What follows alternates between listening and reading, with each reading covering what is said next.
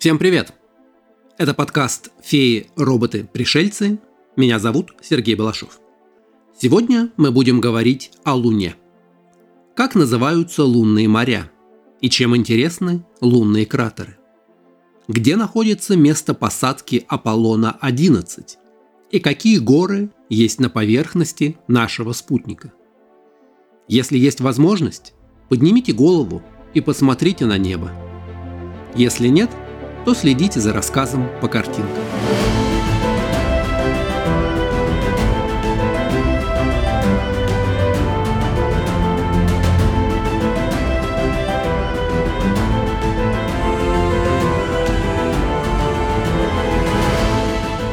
Луна, безусловно, самый яркий объект на ночном небе. Ее трудно не заметить, ее максимальная яркость минус 12,9 звездной величины, то есть ярче любой яркой звезды.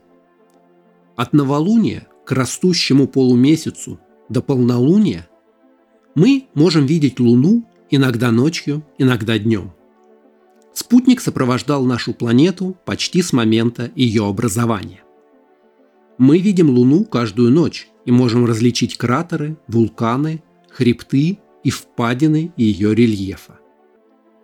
Луна – это астрономический объект, достойный наблюдения. Поскольку это самое близкое к нам небесное тело, его легко наблюдать даже невооруженным глазом, особенно когда некоторые из наиболее примечательных деталей освещены Солнцем. Однако если взять бинокль или любительский телескоп, можно увидеть много интересных деталей, о которых мы и поговорим. Луна всегда повернута к нам одной стороной. Наш спутник вращается вокруг своей оси примерно за то же время, которое требуется для обращения вокруг Земли. Благодаря такому явлению, как либрация, мы можем наблюдать около 59% лунной поверхности. На самом деле, из-за угла наклона Земли к Луне на этой части обратной стороны Луны трудно обнаружить что-нибудь интересное но на это, безусловно, стоит обратить внимание. Кратеры и горы на Луне легче увидеть в небольшой телескоп или бинокль. Даже с семикратным увеличением можно увидеть, что на поверхности Луны есть горы, равнины и кратеры, большие впадины с гребнями вокруг них. Лунные моря, образующие темные пятна, когда-то считались океанами и настоящими морями. В 1651 году итальянский астроном Джованни Батиста Ричолли дал им поэтические имена, такие как «Море безмятежности» и «Бухта радуги». Эти названия используются до сих пор, хотя теперь мы знаем, что эти темные области представляют собой плоские равнины из лавы и что на Луне практически нет воды – Многие люди думают, что лучшее время для наблюдения за Луной – это фаза полнолуния. На самом деле это, вероятно, самое неподходящее время для наблюдения. Чем более прямые лучи Солнца освещают Луну, тем тени становятся короче, а высокие лунные горы, кажется, растворяются в ландшафте и почти исчезают. Вот почему полная луна кажется плоской и одномерной, когда солнце светит на нее почти прямо. Мало что можно увидеть в контрастных деталях от темных до светлых областей. Кроме того, полная луна очень ярка для наблюдения в телескоп, особенно в зимнее время. Лучшее время для наблюдения за Луной в телескоп – это 2 или 3 дня после первой четверти уже можно увидеть почти все основные особенности рельефа, при этом Луна не слишком яркая и не бликует. А у границы света и тени хорошо выделяются кратеры и горы. Еще два важных замечания. Я буду рассказывать про Луну, как мы ее видим на небе в северном полушарии. Наша Луна выглядит по-разному из северного и южного полушария – если смотреть к югу от экватора, то Луна будет вверх ногами по сравнению с тем, как мы привыкли видеть ее в северном полушарии. Поскольку человек, стоящий на северном полюсе Земли, находится вверх ногами по сравнению с человеком на южном полюсе, Луна для него тоже будет перевернутой. При изучении Луны в телескоп изображение будет перевернуто или зеркально отражено, в зависимости от устройства телескопа. Телескоп переворачивает изображение, так как собирающая линза делает из параллельных лучей два скрещивающихся. Из-за того, что традиционные телескопы показывали изображение вверх ногами, первые лунные карты также создавали перевернутыми. Возникла даже путаница с определением сторон света на Луне. Левый край лунного диска стали называть восточным, потому что на перевернутой карте он был справа. Но потом Международный астрономический союз принял соглашение о смене сторон на географическую систему. В северных широтах востоком теперь называется правая часть Луны. Запад находится слева, север сверху, юг снизу. На Луне есть два основных типа рельефа. Очень старая гористая местность – лунные материки – и относительно гладкие и более молодые лунные моря. Моря, которые составляют около 16% поверхности Луны, представляют собой огромные ударные кратеры, которые позже были затоплены расплавленной лавой. Большая часть поверхности покрыта реголитом, смесью мелкой пыли и каменистых обломков – образовавшихся в результате ударов метеоритов. Поверхность Луны с сильными кратерами является результатом интенсивной космической бомбардировки около 4 миллиардов лет назад. Кратеры – это углубления в поверхности Луны с плоским дном и кольцевидными стенками. Название было придумано Галилео Галилеем и позаимствовано из древнегреческого – где словом «кратер» обозначали сосуд для вина. В 1609 году Галилей при помощи своего телескопа с трехкратным увеличением провел первые астрономические наблюдения Луны и обнаружил, что наш спутник не гладкий, а имеет детали рельефа, горы и чашеобразные углубления, которые Галилей и назвал кратерами. Следы от ударов небесных камней до сих пор видны по двум основным причинам. Луна не очень активна в геологическом отношении, поэтому землетрясения, извержения вулканов и горообразования не разрушают ландшафт, как это происходит на Земле. Так как у Луны практически нет атмосферы, а значит нет ни ветра, ни дождя, эрозия поверхности очень незначительна. Большинство кратеров на ближней стороне названы в честь известных деятелей истории и науки, таких как Тихо, Коперник и Птолемей. Объекты на обратной стороне увековечили более современные имена и названия, такие как Гагарин, Королев или Аполлон. Здесь много русских имен, поскольку первые изображения были получены советским аппаратом Луна-3. Первое, что мы увидим, глядя на поверхность Луны, это узор, который мы часто называем человеком или кроликом на Луне. Это лунные моря. Сейчас мы знаем, что в отличие от нашей планеты, это не обширные водоемы, к которым мы привыкли. Это равнины со следами активного прошлого нашего спутника. Следы вулканических извержений 3,5 миллиарда лет назад, когда лава извергалась быстро остывая, образуя участки серой базальтовой породы. Эти моря также довольно темные и меньше отражают солнечный свет, чем окружающие их светло-серые области. Все это благодаря большому количеству железа, обнаруженного в этих лунных морях. Но это не все великие моря. Если вы посмотрите достаточно внимательно, вы также можете заметить некоторые из небольших озер, болот и заливов, которые усеивают лунную поверхность. Большинство из этих особенностей можно увидеть, когда Луна полная или почти полная, невооруженным глазом или в бинокль. Крупнейшее лунное море носит название «Океан бурь». Оно расположено в западной части диска, ближе к верхней части. Название дано итальянским астрономом Джованни Батиста Ричолли из предположения, что погода на Земле меняется в зависимости от фаз Луны. Длина океана бурь с севера на юг составляет 2500 километров, а занимаемая площадь – 4 миллиона километров квадратных. Как и другие лунные моря, океан бурь представляет собой равнину, заполненную застывшей базальтовой лавой. В океане бурь приземлились автоматические лунные зонды Луна-9, Луна-13, Surveyor-1 и Surveyor-3. Китайский зонд Чань-Э-5 приземлился на горе Рюмкер в океане Бурь в декабре 2020 года и собрал почти 2 килограмма образцов лунных пород.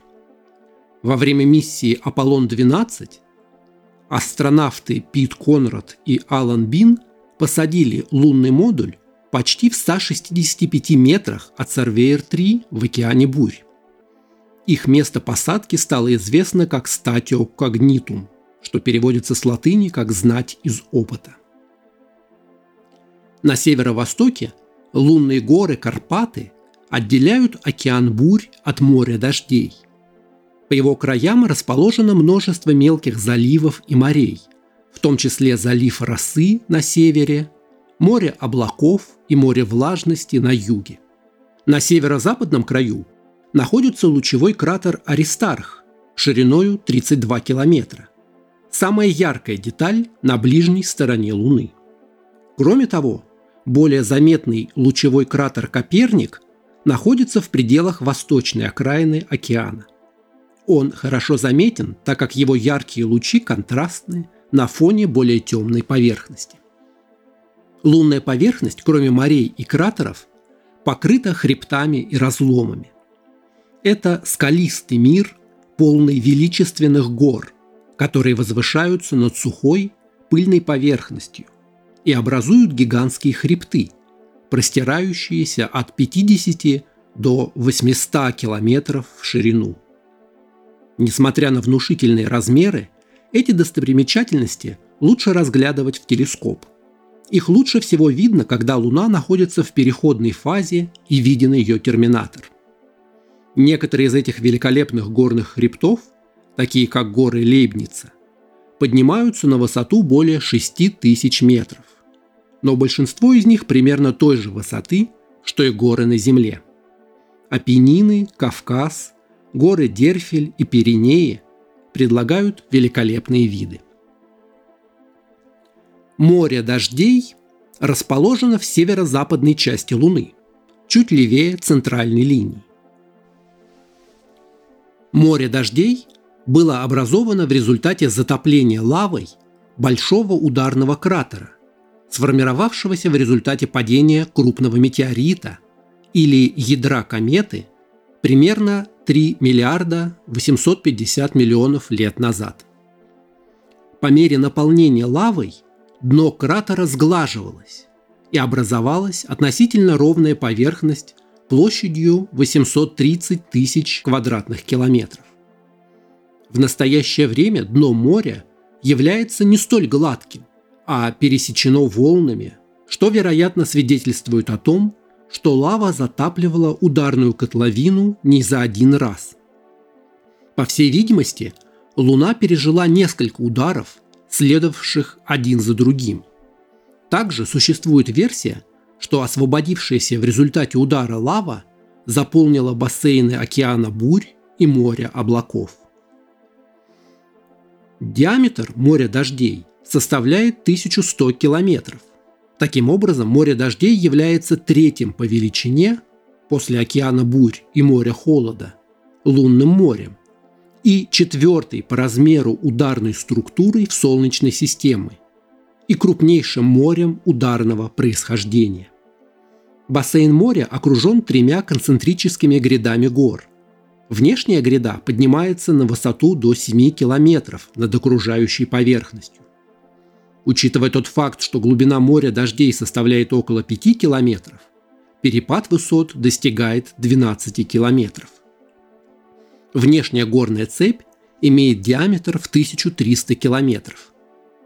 Селенографически в ней выделяются три самостоятельных горных гряды – Карпаты на юге, Апеннины на юго-западе и Кавказ на востоке. Среднее кольцо гор, окружающих море, сформировано грядой Альп и возвышенностями вблизи кратеров Архимед и Платон. В 1959 году автоматическая станция «Луна-2» впервые в мире достигла Луны. Посадка на лунную поверхность произошла в море дождей в районе кратеров Аристил, Архимед и Автолик.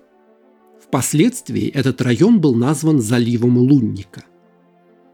В 1970 году автоматическая станция «Луна-17» доставила в море дождей луноход-1, первый в мире планетоход, успешно работавший на поверхности другого небесного тела.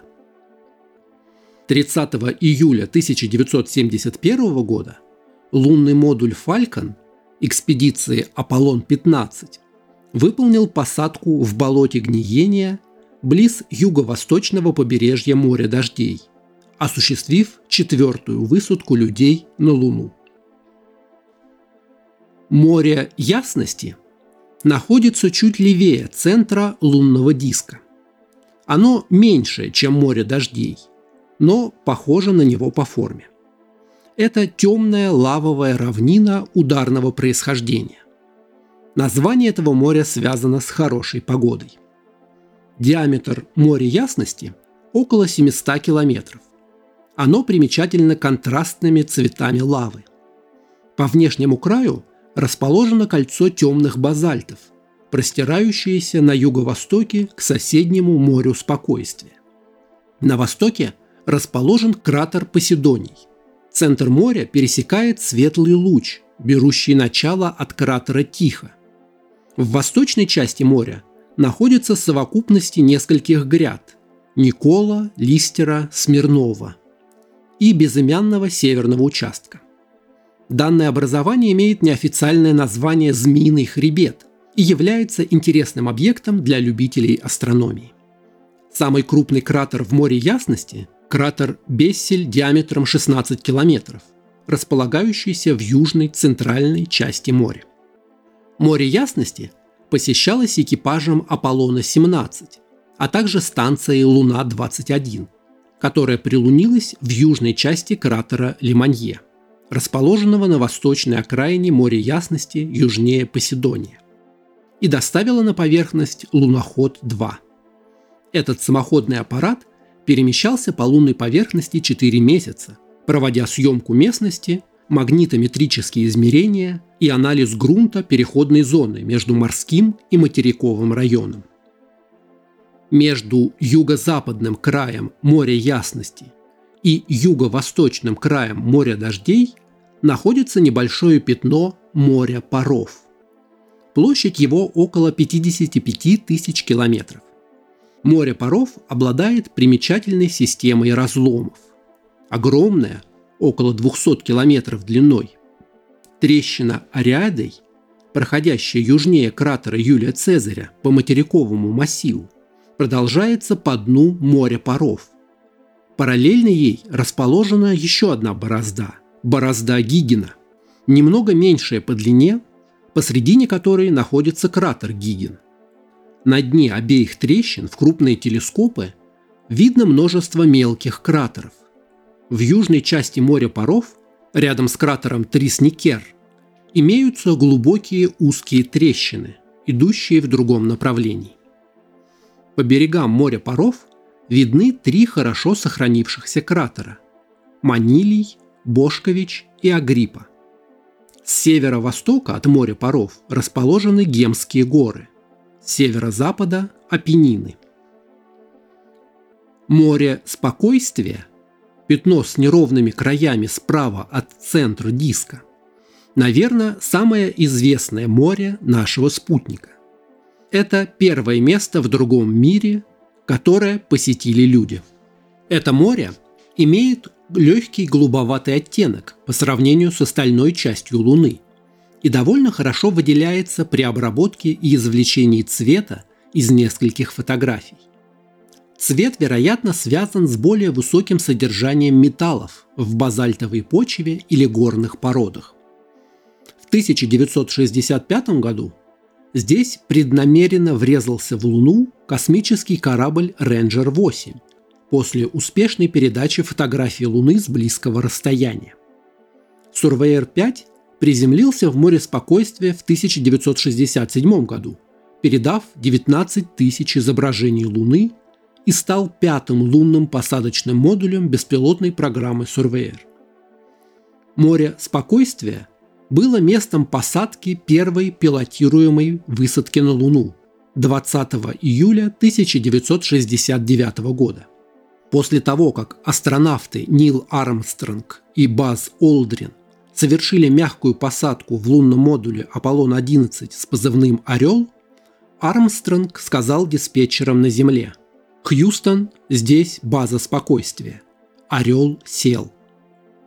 Зона посадки находится к юго-западному углу. Координаты 0,8 градуса северной широты и 23,5 градуса восточной долготы. Название, придуманное астронавтами, официально нанесено на карту как база спокойствия. А три небольших кратера к северу от базы получили название Олдрин, Коллинз и Армстронг в честь экипажа Аполлона-11. Море кризисов расположено к северо-востоку от моря спокойствия. Это вытянутое пятно у правого края лунного диска. Оно имеет диаметр в 550 километров и площадь в 176 тысяч квадратных километров. У него очень плоский пол – с кольцом морщинистых гребней по направлению к внешним границам. В море находится несколько кратеров – Пикар, Пирс, Свифт, Еркс и другие. Лучевая система кратера Прокол видна на северо-западе моря. Это место аварийной посадки советского зонда «Луна-15» в 1969 Образец почвы с моря кризисов был успешно доставлен на Землю 22 августа 1976 года советской лунной миссией «Луна-24». Ниже моря кризисов находится море изобилия. Его максимальный диаметр 840 километров. На восточной его окраине находится кратер Лангренус. Рядом с центром находится интересный кратер Месье. Здесь в сентябре 1970 года с помощью зонда Луна-16 был произведен первый автоматический возврат проб.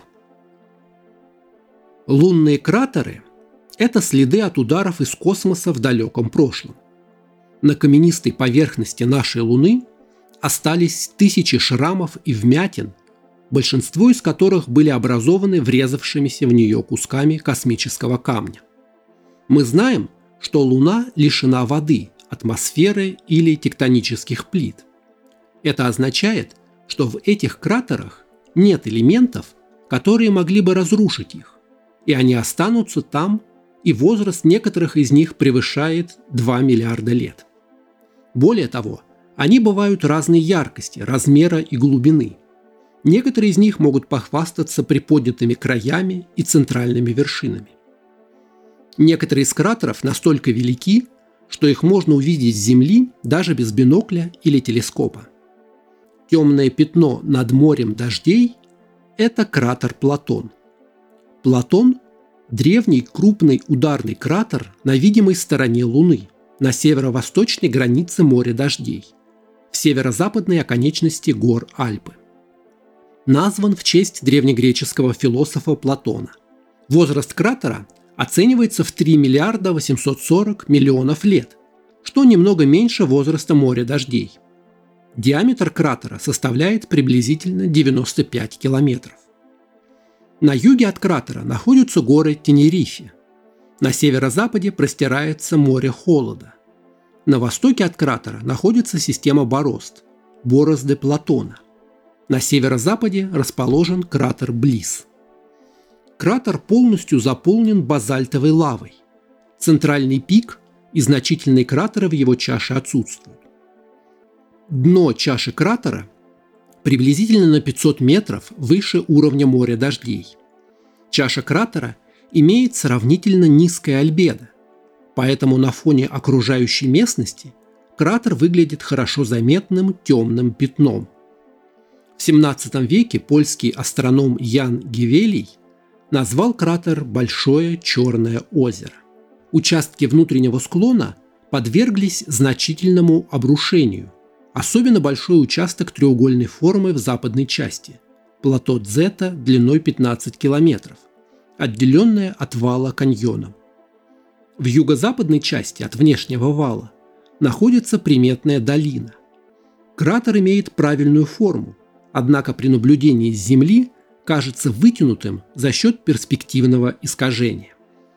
Кратер получил известность благодаря многочисленным наблюдениям в нем кратковременных лунных явлений в виде ярких пятен, изменения яркости светлого сектора на дне, свечения на фоне пепельного света, вспышек во время затмений, занимая по числу таких наблюдений второе место. Однозначного объяснения этих явлений на сегодня не существует. Однако на сегодняшний день нет и ни одной фотографии кратера с космических аппаратов или земных обсерваторий, на которых были бы зафиксированы эти явления. Кратер Аристарх – это хорошо заметный ударный кратер в северо-западной части Луны. Название дано в честь древнегреческого астронома Аристарха Самосского. Кратер Аристарх – самая яркая структура на Луне. Его альбедо в два раза выше большинства других объектов, что позволяет заметить его даже невооруженным глазом. Яркость кратера объясняется его небольшим возрастом, вследствие чего породы, выброшенные при импакте, не успели потемнеть под воздействием солнечного ветра. Кратер расположен на юго-восточной окраине плато Аристарх посреди океана бурь, изобилующего структурами вулканического происхождения, в том числе бороздами. Само плато имеет довольно низкое альбедо в видимой части спектра – Самой яркой частью кратера является его крутой центральный пик высотой в 860 метров. Дно чаши кратера сравнительно ровное, но на снимках видно много маленьких холмов, рытвин и трещин.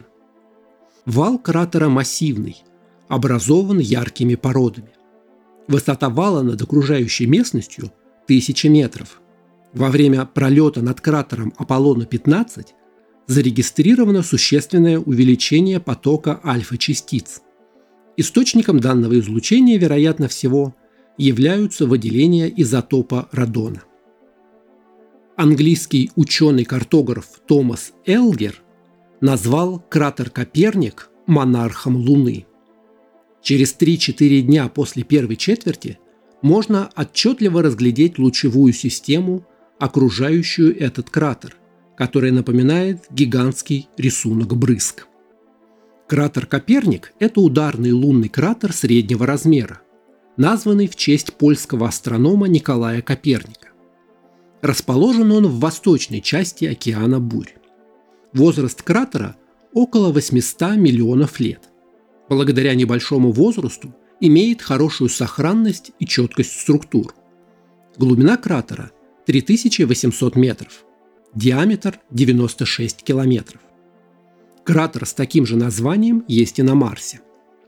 Вал кратера имеет террасовидную структуру. Террасы разделены глубокими расщелинами. Имеет форму не окружности, а скорее многоугольника, состоящего из 12 более или менее прямолинейных участков. В центре чаши находится комплекс центральных пиков. Дно чаши кратера лежит приблизительно на 1600 метров ниже окружающей местности и не заполнена лавой. Окрестности кратера испещрены следами вторичных кратеров, образованных камнями, выброшенными при ударе.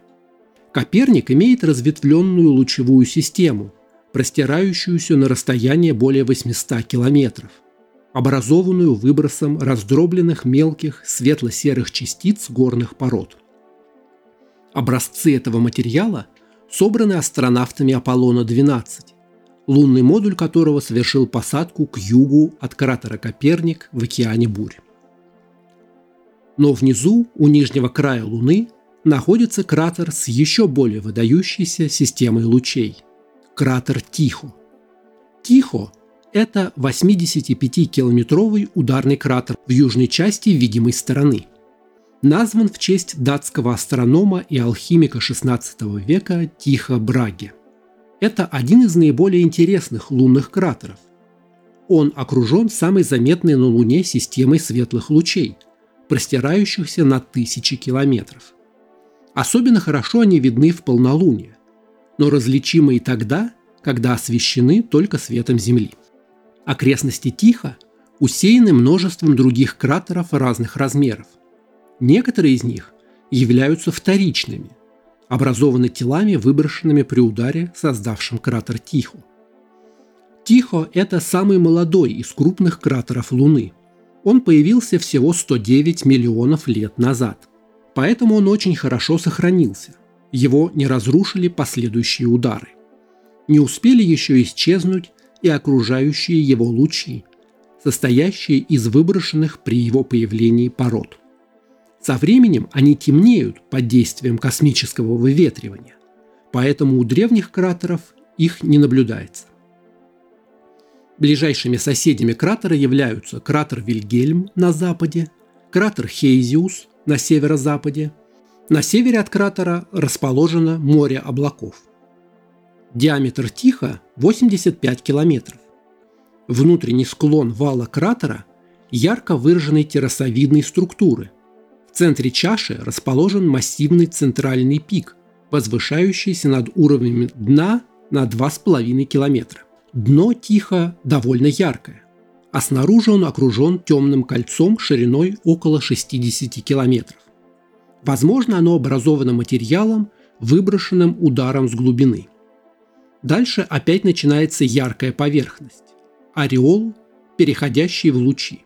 У этого кратера более 100 лучей. Самый длинный луч, который по распространенной версии принадлежит кратеру Тихо, делит пополам море ясности – и тянется на расстояние в 4000 километров от кратера, три четверти длины лунного меридиана. В январе 1968 года около северного края Тихо совершила посадку американская автоматическая станция Surveyor-7, передавшая данные о химическом составе грунта и фотографии окрестностей.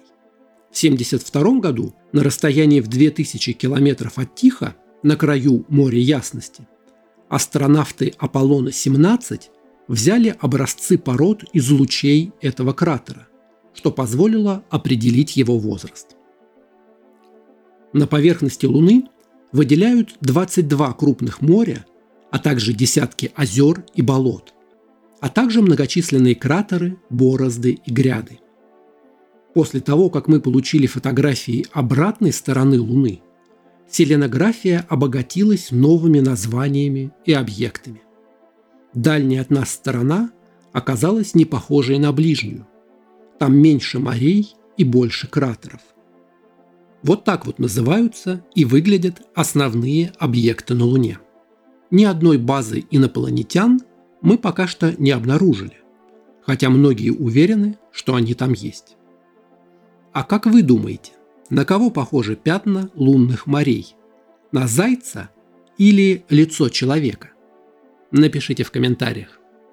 Канал «Феи, роботы, пришельцы» можно читать на Дзен, в Телеграме и ВКонтакте. Аудиоверсия подкаста доступна на сервисах Яндекс Музыка, Apple подкасты, Google подкасты и подкастах ВКонтакте.